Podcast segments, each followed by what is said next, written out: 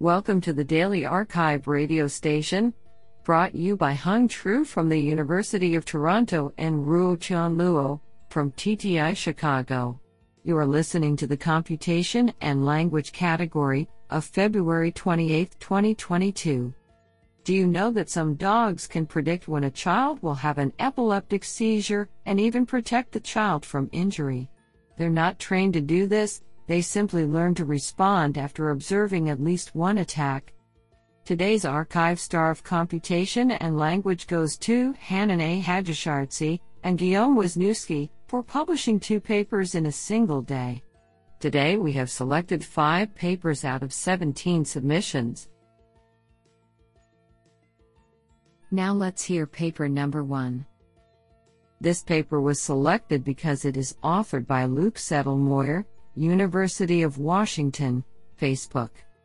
Paper title Rethinking the Role of Demonstrations What Makes in Context Learning Work? Authored by Sewon Min, Xinxi Lyu, Ari Holtzman, Michael Artetxe, Mike Lewis, Hannaneh Hajishirzi, and Luke Zettlemoyer. Paper Abstract Large language models, LMs, are able to in context learn, perform a new task via inference alone by conditioning on a few input label pairs, demonstrations, and making predictions for new inputs.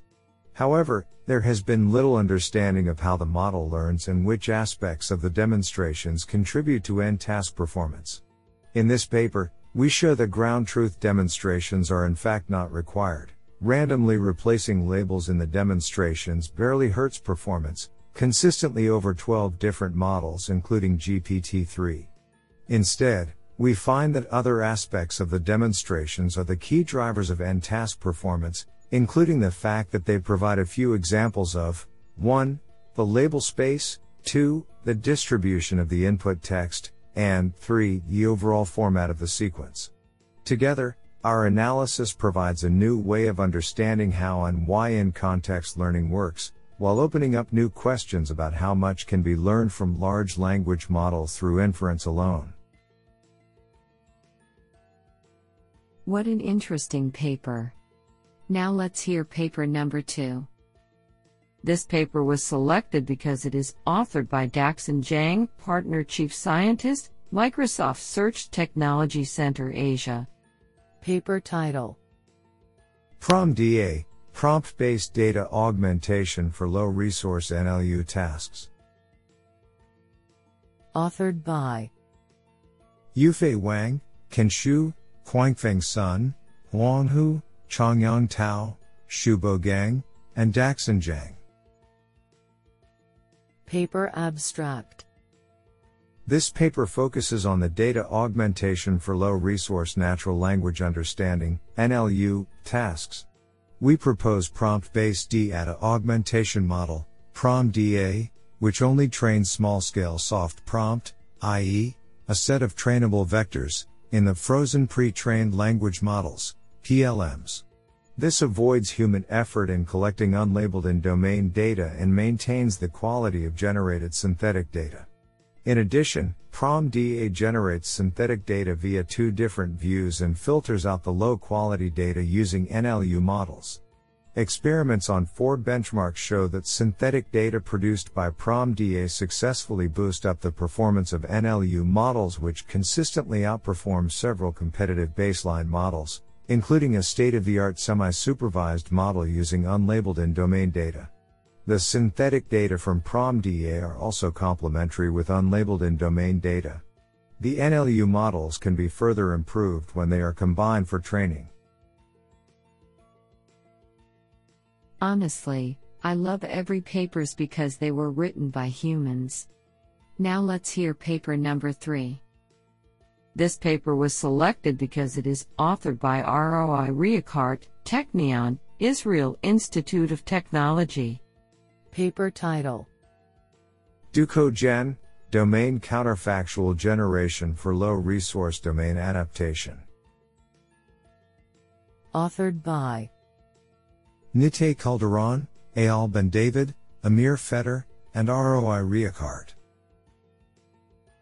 Paper Abstract Natural Language Processing, NLP, algorithms have become very successful, but they still struggle when applied to out of distribution examples. In this paper, we propose a controllable generation approach in order to deal with this domain adaptation DA challenge. Given an input text example, our DoCoGen algorithm generates a domain counterfactual textual example, DCON, that is similar to the original in all aspects, including the task label, but its domain is changed to a desired one. Importantly, DoCoGen is trained using only unlabeled examples from multiple domains, no NLP task labels or parallel pairs of textual examples, and their domain counterfactuals are required. We use the DCONs generated by DoCoGen to augment a sentiment classifier in 20 DA setups, where source domain labeled data is scarce. Our model outperforms strong baselines and improves the accuracy of a state of the art unsupervised DA algorithm. Do you like this paper? I like it a lot. Now let's hear paper number 4. This paper was selected because it is authored by Frank Rudzicz, University of Toronto, Department of Computer Science, Vector Institute for Artificial. Paper title On the Data Requirements of Probing. Authored by Zining Zhu, Jixuan Wang, Bai Li, and Frank Rudzicz.